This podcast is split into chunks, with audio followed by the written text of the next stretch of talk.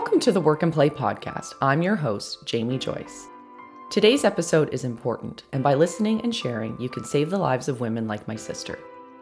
Just under two years ago, my 37 year old sister Amanda was diagnosed with stage 4 ovarian cancer. During her fight, she publicly shared her story to help raise awareness about this disease. Since her recent passing, it's become my mission to follow in her footsteps and continue to advocate for women like her. I've asked Emilie Chiasson, a spokesperson from Ovarian Cancer Canada, to join us today to help share Amanda's message. Thank you so much for joining us today, Emilie. Thank you for having me. So, we'll just jump right into the first question. Can you tell us about your organization and how did you get involved? Ovarian Cancer Canada is the only charity in Canada that raises funds that specifically go towards funding research, education, awareness programs, and support programs for ovarian cancer. Uh, we're a small organization, we're 19 people across Canada. Our head office is in Toronto. I always say, you know, I'm amazed at the work that we're able to do with few people. And how I came about getting involved with this is when I was 22, one of my best friends, her mom uh, was diagnosed with ovarian cancer and i believe if i recall that that she actually died in about 13 months it was wow. very quick and it had a profound effect on their family her mom played a big role in their family and carrie actually started volunteering with ovarian cancer canada at that time and we didn't even really know what our ovaries were, to tell you the truth, at that time, or that you could specifically get cancer in them. And then I ended up getting um, involved in a empl- being an employee 10 years ago. I had moved back to Halifax from Toronto and they were looking to grow things in this region and I signed up. Wow, so that's, that's, how fantastic. I came about getting involved. So nice.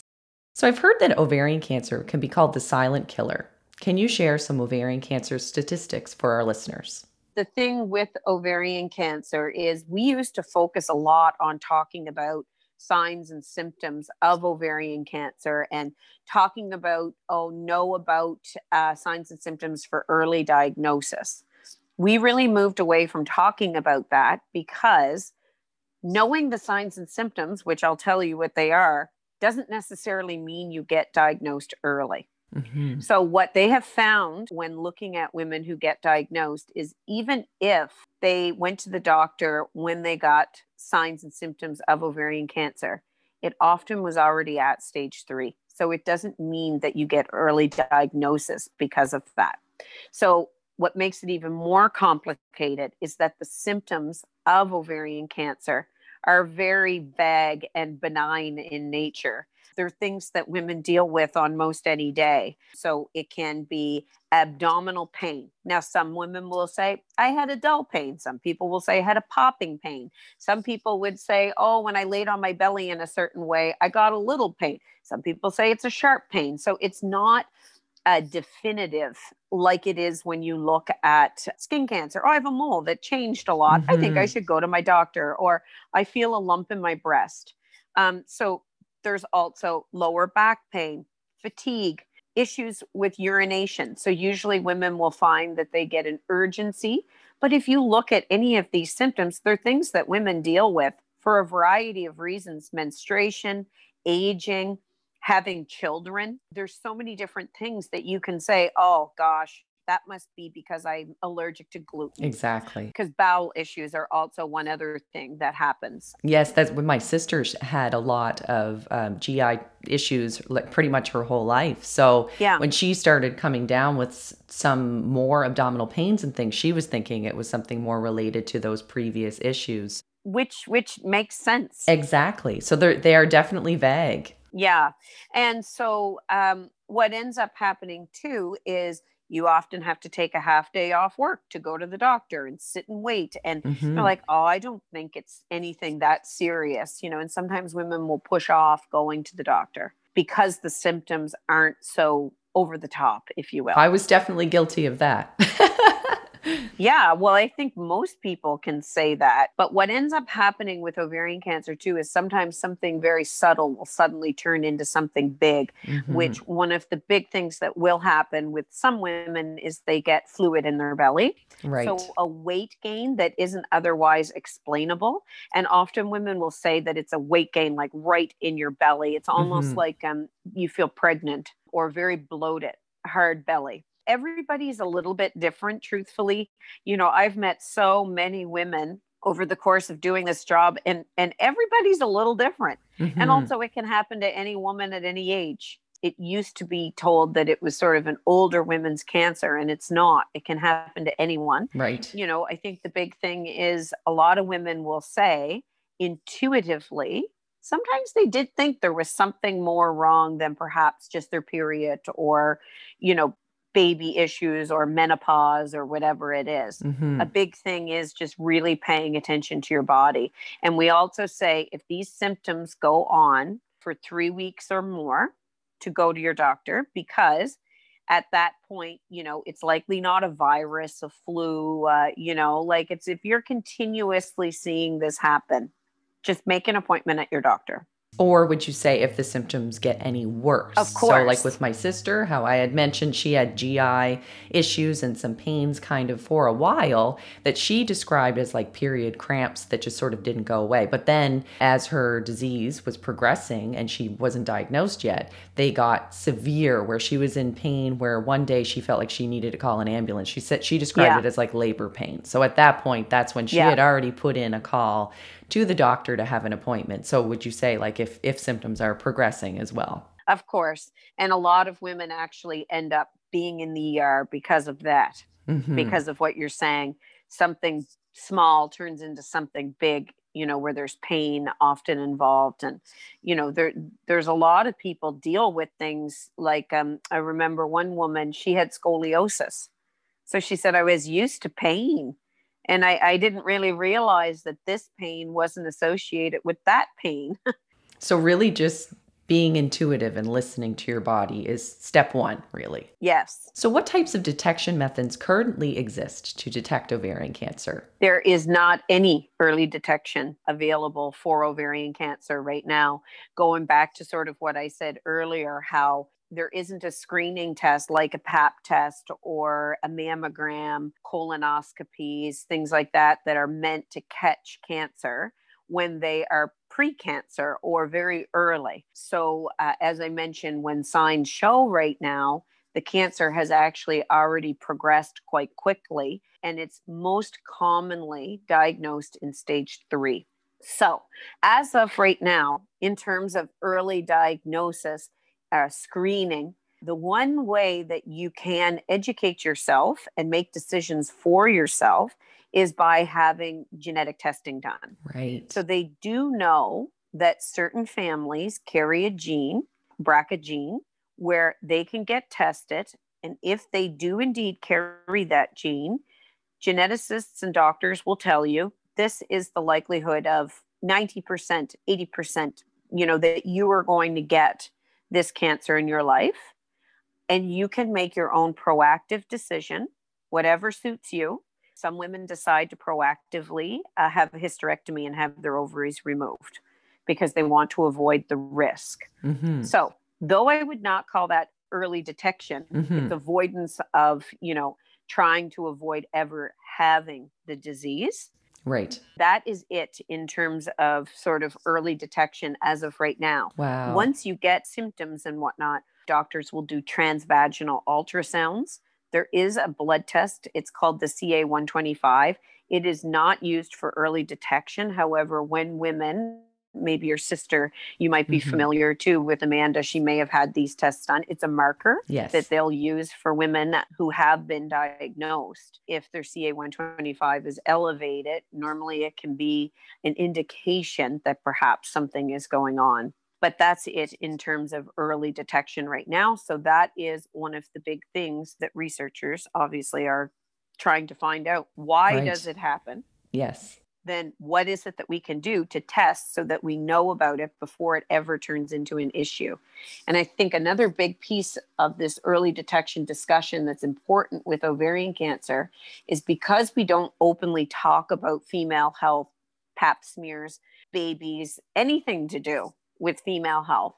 Women go to their doctors and they assume that the pap test covered them for ovarian cancer or they assume that because you only get a pap test every three years oh well you know that's when i do that. But it does not test for ovarian cancer.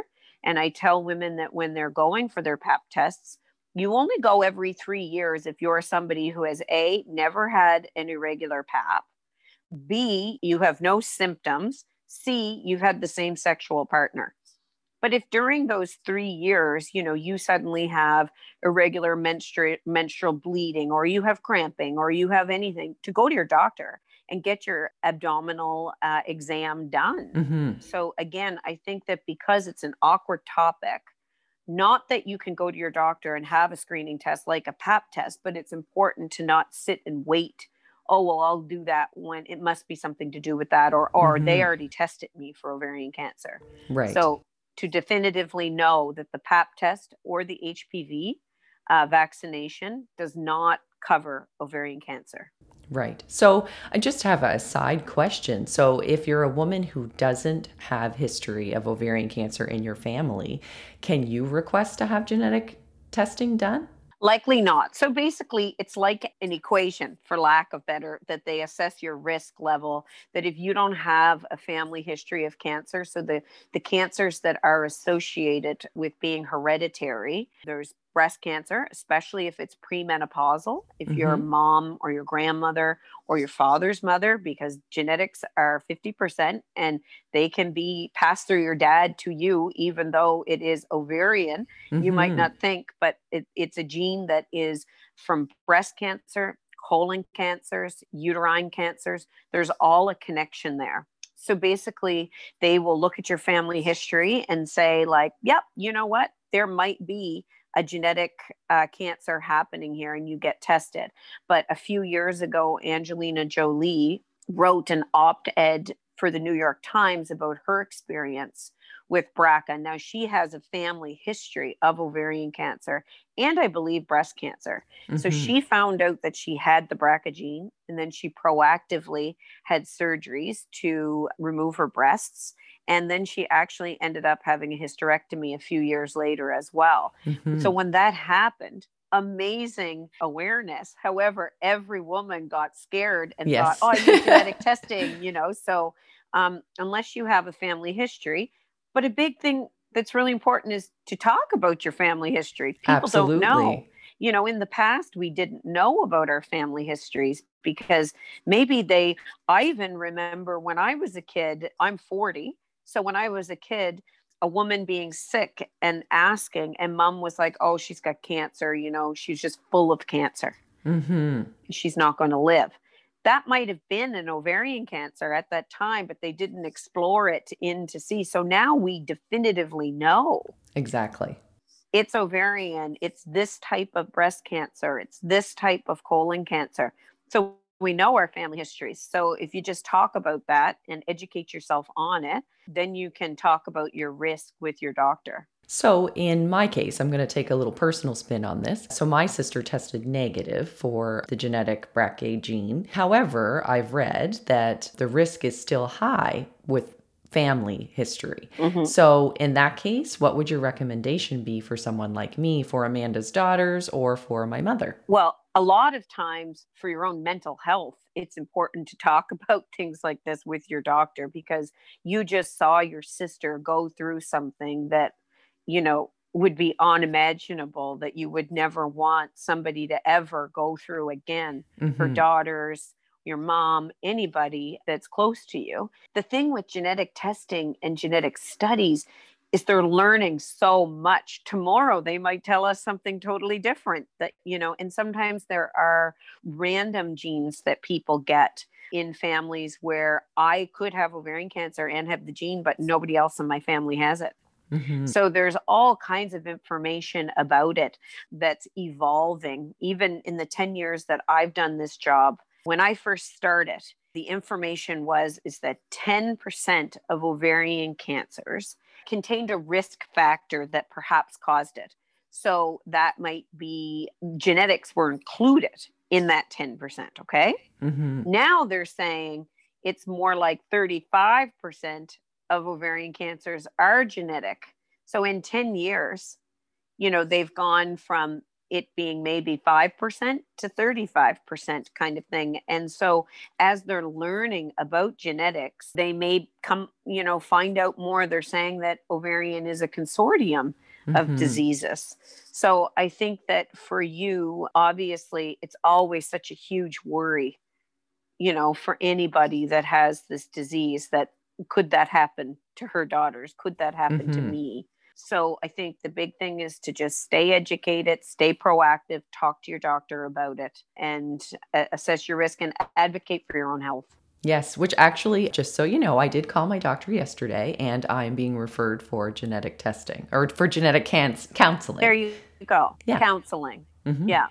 Yeah. And that'll help you because, I mean, I don't want to use the word PTSD because I don't want to apply that to somebody, but when you see somebody go through this disease, you know, I can only imagine when it's somebody that you love that it's very traumatic what happens. And mm-hmm. if you can give yourself some sense of security by feeling like you're managing your own health and and Amanda's daughters and you know that helps you move forward after experiencing this. Absolutely. And so I'm so glad that we talked about this because I know Amanda has a lot of followers who are going through the same thing and that their family members are probably wondering because I hear a lot about people that maybe carry the gene, but we don't necessarily hear a lot for what to do if your family member who had ovarian cancer didn't carry the gene. So I'm so glad that we had this discussion. Mm-hmm.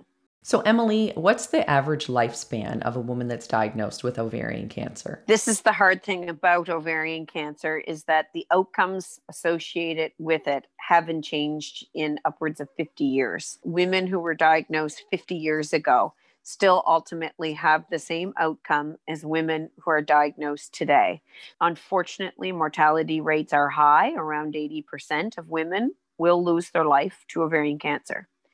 The positive thing, if they're, you know, can see a positive with those statistics, is that there are drugs available now that were not available in the past that help women have what we call progression free illness.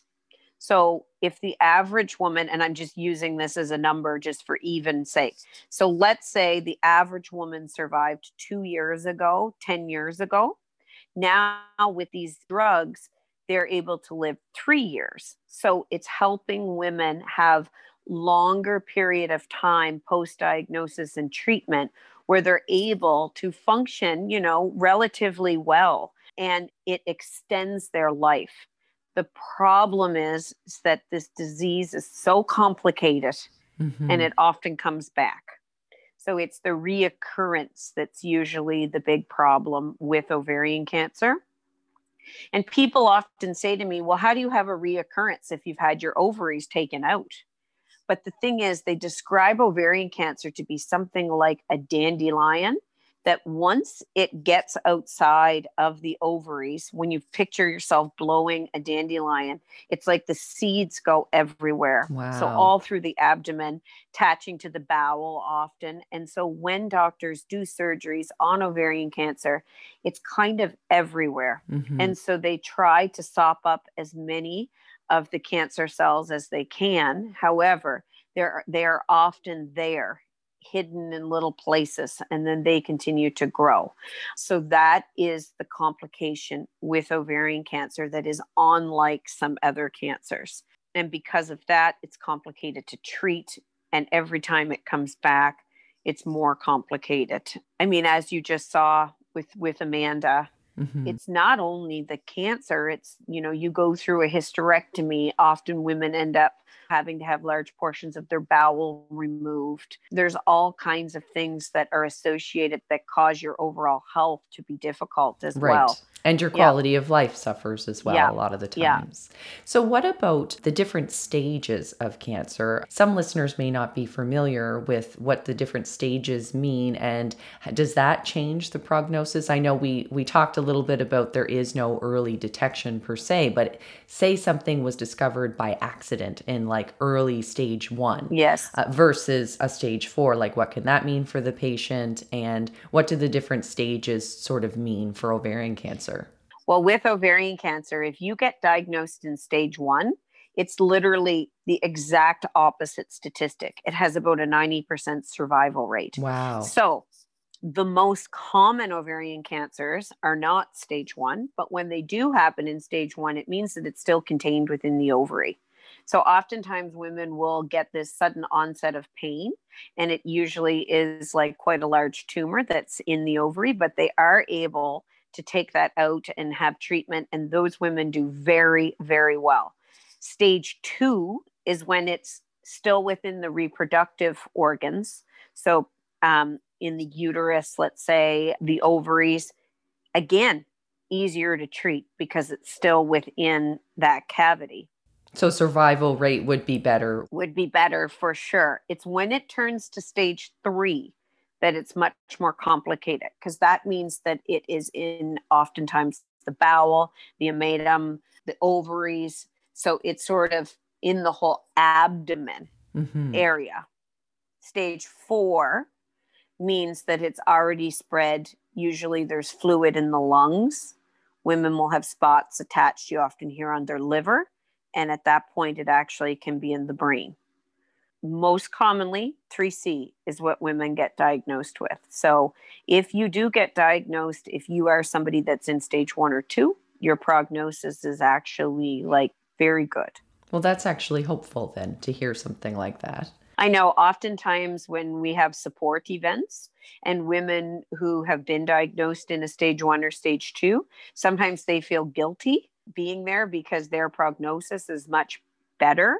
However, it's still cancer.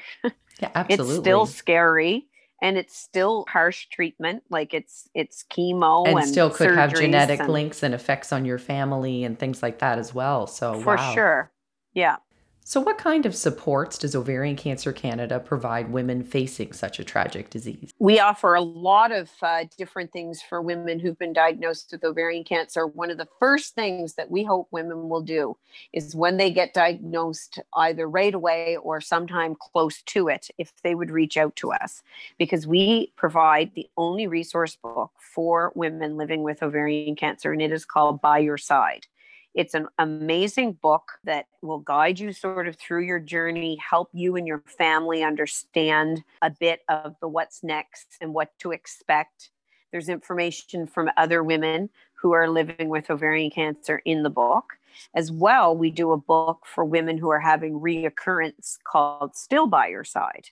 And so it is more information specific for women who are having reoccurrences. We offer personal conversations. Obviously, I I talk to a lot of women who have ovarian cancer. Then what I will often do is set them up with a peer who perhaps is in the same diagnosis as them or sometimes people want to talk to someone that's the same age as them when when you're a younger person mm-hmm. a lot of times they feel like oh gosh i went to this and it was all you know women in their 50s or you know so sometimes it's like an amanda setting her up to talk to somebody who perhaps has gone through the same thing because when you're googling things and you know it's it's much better to talk to somebody that's real not just the internet. Mm-hmm. we do mm-hmm. that. We as well we have an online support community called of dialogue. It's also in french as well. So women can register on there and go in and either do live chats with other women. There's about 700 women use it across canada right now there's also a huge amount of information on there, past recordings of different presentations, webinars, and things like that that we've done. we just host it because of COVID. We've had to pivot. We normally do, you know, symposiums and support things in person, but we can't do that anymore.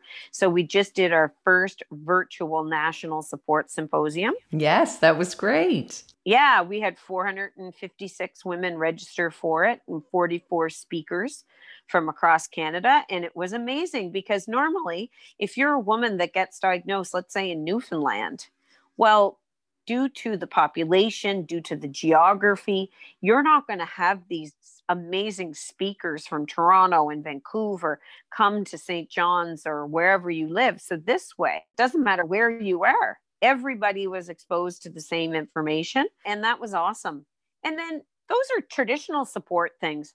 Other people look at support as they're able to volunteer with us. Mm-hmm. They're able to advocate the government with us. They're able to contribute in different ways that perhaps isn't just going to a support group. That's not what everybody wants to do. Some women will get diagnosed, and support to them is being able to go out and do something. So we've been able to help women in all different ways in terms of support. But because we are the only organization in Canada that does this work, we specialize in it. And we have a huge network of women who have gone through the same thing as you. And it's very important to have support during something that is, you know, a very serious diagnosis. So you've really built a community for these women and their families who are going through such a tragic and difficult time in their lives. And I think having that connection with other people, like you said, that are going through the same or something similar is that's so important and that's fantastic. Yeah. And we also do every year our Walk of Hope. So the second Sunday in September, it's our biggest fundraiser. But the whole purpose of that event is to bring our community together and support women who are living with the disease and their families, or to support women's families who have lost someone.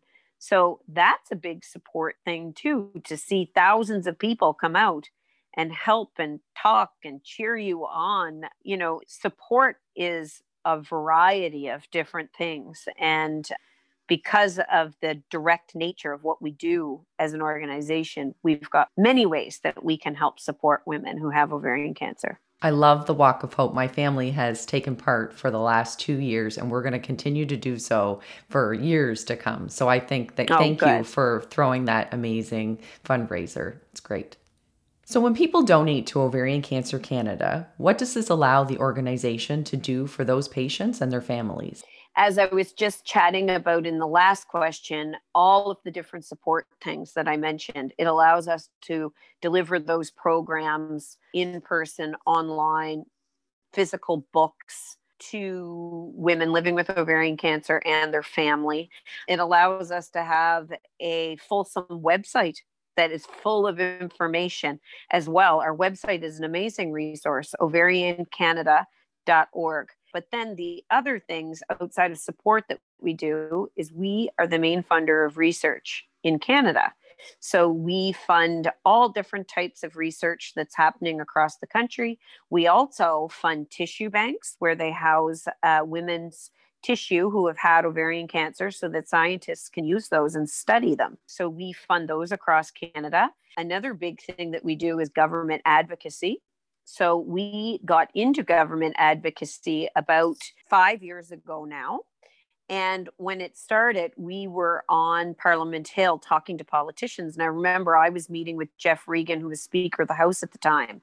And I had two sisters from Winnipeg with me, Sanchez uh, girls, and they lost their mom to ovarian cancer. And they're both gynecologic oncology nurses now, which is crazy. Wow. So we were giving him a lot of information. And I remember him saying, like, why don't I know about this? Like, why isn't anybody talking about this? And we were like, well, because the reality is, is that most women die from it. Mm-hmm. And so mm-hmm. then you have devastated families that are left, you know. So it's caused this real movement that we've been working on. And for four years worth of advocating the government, we got $10 million in the federal budget last year for the first time ever. It was amazing and emotional. And then the Nova Scotia government, first government in Canada to do it, announced in March that they were giving a million dollars to research. That's amazing. And then very closely after that, the Saskatchewan government announced that they were also giving a million dollars. And then COVID happened. So everything kind of got, uh, we couldn't really talk about it all that much because everybody's been so distracted trying to do everything else with COVID. But with that government money, we are essentially a steward of it. So we get a professional panel together of scientists and doctors, and then they decide where that money is going to be best allocated for research. Another thing that we do is education. So we help doctors, nurses, and ultrasound technicians and all the different people that are going to be healthcare professionals. We educate them on ovarian cancer because when you think of it, you know, a GP is taught to know a little about a lot, mm-hmm. right? So they probably don't focus that much on it in their studies, but we really work on doing education with Gyne Oncology Association of Canada. We're also uh, do presentations at universities. Um, so we do a lot of education and then we just do awareness. So awareness now has, you know, largely moved to social media about ovarian cancer, where we used to do a lot of, you know, posters and farmers market tables and like, you know, things like that. Now a lot of our awareness is done online. We had a general awareness campaign a few years ago called Lady Balls. Yes. It was all about women have balls too. We sure and, do. And, uh, you know, from yeah, figuratively and literally. and from that movement, you know, we do big fundraisers called the Lady Ball. So we're doing all kinds of stuff. And that is what your donations help. And I can proudly say I'm the only employee in Atlantic Canada. And that's the way it is across the country. We are a very lean organization. So when you donate to us, the dollars go where they are supposed to go. That's amazing. So, if somebody wants to donate, how do they do that? They can go to our website, ovariancanada.org, and there's big donate button. um, so you can donate and you get tax receipts, obviously. That's the most simple way to donate. Otherwise, is to sign up for our newsletter and pay attention to different events that we have going on across the country that perhaps that might be how you want to get involved or you can donate by doing some fundraising yourself. He looked during COVID, you know, if you're looking to do something fun, you know, outside of your normal routine, it can be a great way to give back and do something that uh, is important. That's fantastic. I know one of my daughters was mentioning that for her birthday, she doesn't want gifts. She wants to have donations for ovarian cancer. So that, there's another idea for Aww. how people can get involved. Yes. Big people and small people. Yeah. If someone is interested in helping this cause other than donation, what would you recommend? How can they get involved and how can they help? COVID has really put a kink in a lot of our usual volunteer roles. Like I mentioned, we have the Walk of Hope, we have committees of people that's all volunteer run across Canada. You can get involved in that or with some of our bigger fundraisers in different cities across Canada. Um, the Lady Ball being our biggest one, that's in St. John's, Halifax, Charlottetown, Calgary, Vancouver normally. So hopefully, post COVID, we'll get back to having some of that regular type of volunteer roles. And then another big thing you can do is reach out to your MPs and local politicians and, you know, write letters advocating for more attention for women's health. That's how we got the $10 million from the government before was everyday people just showing up and putting those asks into their local politicians and people often think they don't have impact. They do have impact when you do that. I always love the quote if you want to go fast go alone but if you want to go far go together. Mm-hmm. so everybody doing a bit of something across the country made a big outcome. So you can volunteer in those ways or not even in a traditional volunteer capacity is to go to our website or our social media and share on your own social media things that you learned that way you know so that women read more about it and you can help spread awareness within your own networks I imagine even having uh, women who have experienced it themselves or families just sharing stories would be really powerful as well and like getting that out there. Oh, yes. So that's what I'm trying to do, trying to share Amanda's story as much as I can, even when it's difficult, just to get it out there. And people, it's being very well received. And I'm, I'm really hoping that that's going to help some other women feel brave enough to, to share their stories to hopefully save some lives and spread awareness about this disease. Absolutely.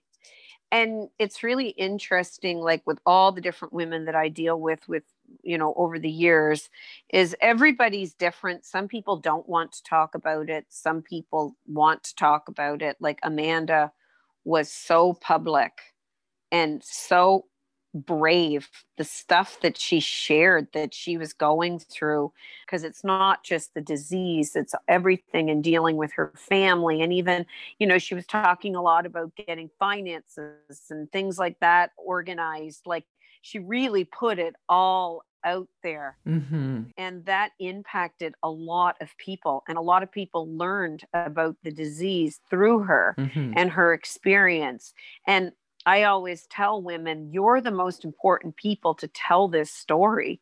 It's happening to you, you know, and and even when we were doing the government advocacy, women would be nervous going to talk to politicians. And I'm like, you're the expert girl. Why are you nervous? You're going to educate them on something and politicians are here to serve us. And so if you feel that you aren't being heard, you know, that's what they're there for. They're there to help and make change. And so the more you talk about things, the more people know about it, and the more that we won't have these continuous stories of loss with this disease. Exactly. You know, like I said earlier, it's been 50 years where things haven't changed, you know? So the more people talk about stuff, the better it is. The same thing happened with breast cancer breast cancer used to be a terrible diagnosis. Now it's significantly different. It's largely stories of survival now because people demanded change. And then more research was put into it, and the outcomes are different now. Do you have any research updates that you'd like to share with us? Sure. Well, one big thing that we're working on, as I mentioned, with the $10 million that we got from the government, is that's $10 million in funding for research that previously wasn't there, and the million dollars from Nova Scotia as well. So, a big piece of research that happened, it's not super recent, but it was something that was very important, is that they believe that ovarian cancer starts in the fallopian tube. Oh not right in the ovary. So, when we get back to talking about screening and early diagnosis, is that if you are having a hysterectomy for another reason, but it's not a whole hysterectomy, as in you're not having your ovaries taken out, but you're having your uterus taken out, to talk to your doctor about removing your fallopian tubes because they don't have a purpose anymore. Mm-hmm. And so you can eliminate, it's not standard practice across Canada now, but it is becoming more and more common that doctors are doing that. So that was a really interesting uh, piece of research that came out a number of years ago. So they're continuing to research more about that like I always feel with research is that you just we used to have a survivor in Ottawa. She would say, "Oh, you'll live longer if you live long enough." So basically, she was saying like you just never know mm-hmm. what's around the corner. You know, a lot of research has been going into what we talked about with BRCA. That's been huge what they've learned about genetics and ovarian cancer. So, those are sort of the two bigger things that we know about. On our website as well, there's lots of information about clinical trials that are going on in Canada that perhaps you might be a woman that might fit one of the clinical trials. Um, there's an amazing company in Halifax called IMV. They have developed and they're in getting to the end of clinical trials in humans. It's a vaccination for ovarian cancer. Wow. So, but it's weird in that you have to have already had ovarian cancer to get the vaccination. So essentially, it's causing you to not reoccur, is what it is. So that's amazing. And I love that it's here, you know, that that's where it all started. The more money that we're able to give scientists to do research, the more research they're going to be able to do. Absolutely. so that's a big thing right now is that we're able to actually give them some money to forward what they're doing. That's fantastic. Why is it important for women that have been diagnosed with ovarian cancer to reach out to Ovarian Cancer Canada? Beyond all of the support things that we can offer in education and you know all the different things that I already talked about it's really important just even for statistics for us to have a really good grasp on who is living with ovarian cancer and where across the country. And something that we're working on right now for the first time ever in Canada, we're doing the Every Woman study. And what it is, we had a goal of getting 500 women from all across Canada to fill out this study. It's one hour long. And basically, what we believe as an organization is that it doesn't matter where you live in Canada, you should have access to the same types of treatments as anybody else that lives here. So mm-hmm. we want to know from women who have been diagnosed and are living with ovarian cancer what their experience has been with getting diagnosed, with their treatments, with access to information, access to doctors. We had a goal of 500. And after the symposium, we did have a really nice jump in numbers for that study because we did a presentation on it during the symposium. So a lot of women that registered got more information about it. So we were at about 525 yesterday. So we set a new goal of 600 because we only have until a bit less than a week now to to get it filled out ideally. So that just gives us valuable information so when when we have more access to more women and then the more women that we have access to the more women that say you know i'm not alone. I felt so alone. I didn't know about you guys I didn't know I didn't know anybody else. You know, I went to a breast cancer support group because there wasn't one for ovarian cancer and I realized, oh, that's a very different experience than it is having ovarian cancer. So, having that connectivity with people who are going through the exact same thing as you is is really important and it's not just the disease it's all the psychosocial things a feeling of connectivity a feeling of community a feeling of being seen and heard and listened to is huge when you're going through this type of disease it's one thing to talk to friends and family about what you're going through. I mean, that's really important in itself, but having someone who is experiencing the same thing or really understands and, you know, can can be in the same shoes as you uh, really gives you some power together i think. Totally. And i i tell people too like there are so many counselors that you can take advantage of. Like in a lot of places now there's specific people that are grief counselors grief isn't just when somebody dies. Mm-hmm. Grief happens when you get diagnosed with a disease like this, that, you know, life as it was isn't here anymore, you know, and trying to deal with your emotions. And so that's a huge side of this too it's not just doctors and chemo and you know it's talking about things whatever yes. those things are and there just there are lots of people out there who care and can really help you, you know, feel supported in whatever way you need support. So, I'm a huge supporter of holistic wellness. What would you recommend for people who ha- are experiencing ovarian cancer or families that are affected? How can they take care of their mental health? Oh, well, just on our symposium uh, last week, that a large portion of it was all about wellness and we had all different people speak across Canada. There was art therapy, there was meditation, yoga, exercise, diet. We as humans, we're not uh, siloed, right? Like our wellness isn't just going to the doctor. Mm-hmm. Our wellness is taking care of our emotions, talking about things, exercising, eating well, taking time for yourself, you know, listening to yourself you know a lot of women obviously find that hard to do because they have so much on their plate on any given day that a lot of times it's their own wellness that they take care of the last mm-hmm. so you know making that a priority you know whatever it is that that you value talking to friends being social if that's what you want to do do things that fill your cup uh, up as they as they say and to continue doing those things when you're going through a diagnosis like ovarian cancer to not let those things slide off because it's very stressful And if you can try and manage that with your own wellness, whatever it is that you choose to do, it's very important. Where can our listeners find out more information about ovarian cancer? You can go to our website, ovariancanada.org. And then on social media, if you go to Instagram, Facebook, Twitter, if you just put in Ovarian Cancer Canada, all of our uh, different handles will come up.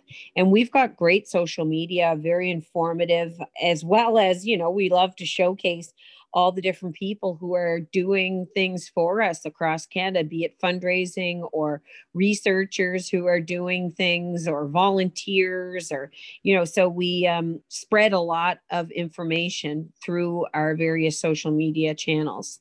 Okay, great. Thank you so much, Emilie, for being here today. This was so informative.